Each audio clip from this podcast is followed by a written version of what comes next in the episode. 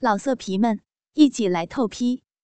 网址：w w w 点约炮点 online w w w 点 y u e p a o 点 online。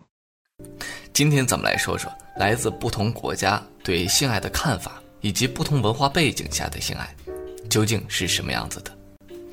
性生活呀，对于人类来说是非常重要的，不像动物一样只是为了繁衍后代。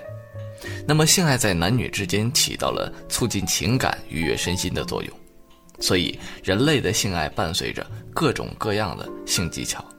各个国家因其传统文化和法规制度而发展出各自的特色。这点啊，在性爱的体位上，尤其是可以明显的看出来。性爱不只是肉体上的需求和愉悦，更包含了尊重和信赖。有些国家的性爱是平等对待的过程，有些则仍停留在压抑暴力的阶段。了解性爱在世界各地的风情之后，不妨运用在做爱之中，也能增添不少闺房的乐趣。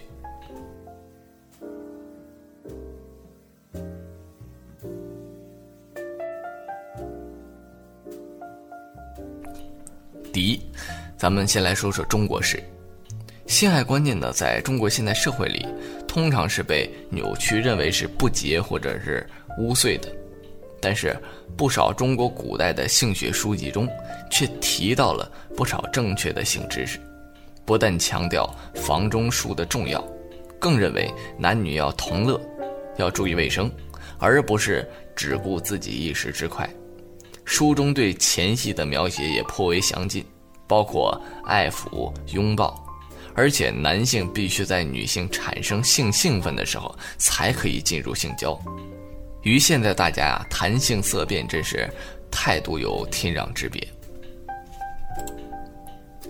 中国式的性爱呢，有很多是仿真动物的姿势，比如说鹤交颈，是由男方呢坐在椅子上，女方坐在。男方的腿上，双手环住男性的颈部，这个姿势；而虎交尾呢，就是所谓的后庭花的姿势。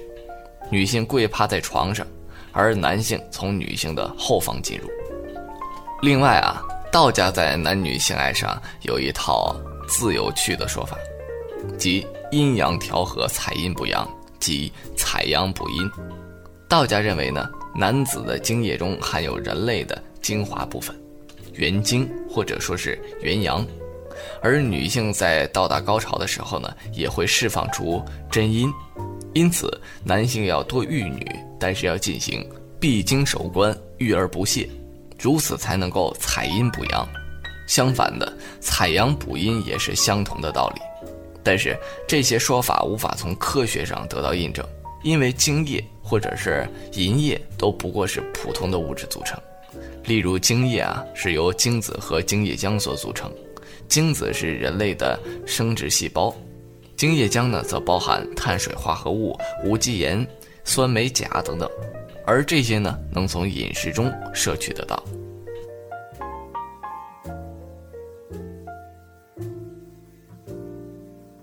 第二，印度式，这种姿势啊较中国复杂的多。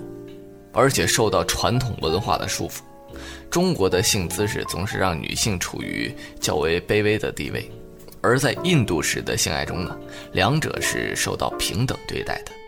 他们认为女性在上位是一种非常虔诚的姿势。印度宗教里做爱姿势通常是以文成的宗教仪式，其中甚至还包括了冥想、瑜伽等活动，以避免男性的太早射精。当然，并非所有姿势都有如此高的难度。印度的性爱书籍《卡玛经》就曾介绍过很多实用的姿势，比如女性仰躺，腰部抬高；男性从正面大开式的进入，而女性侧躺做爱时双脚保持大开的大裂式等等。其中啊，还有很多细小的分支。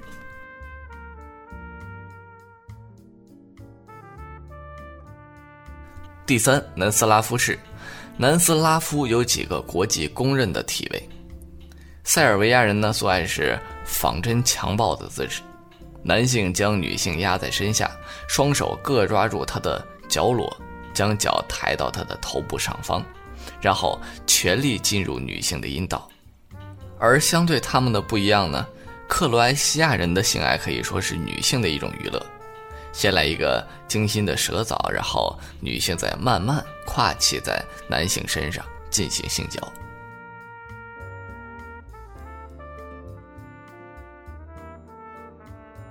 第四，日本式，日本传统性爱文化从十八、十九世纪日本春宫和浮世绘就可见一斑，其中的姿势有很多看起来像是强暴。不但姿势夸张痛苦，还有许多性虐待用具，例如戴在阴茎上用羽毛做成的小环，或者是皮鞭、铁链等工具。据说日本和服的设计是为了男性行事的方便，而和服上呢艳丽的花色和图案也掺杂了挑逗的意味。此外，日本式的姿势通常是半裸，因为他们认为有掩盖的女性酮体才更具吸引力。日本人呢，对强暴式的做爱方式似乎特别有感觉，这点可在日本的写真集或录像带上可见一斑。变态的方式呢，令人咋舌。日本男性喜欢在床上征服女性，他们甚至把战场上的武器转换为床上的性工具，认为女性痛苦的表情呢，就代表着拥有高潮。其实，性爱应该是建立在两性和谐之上。追求双方共同的愉悦。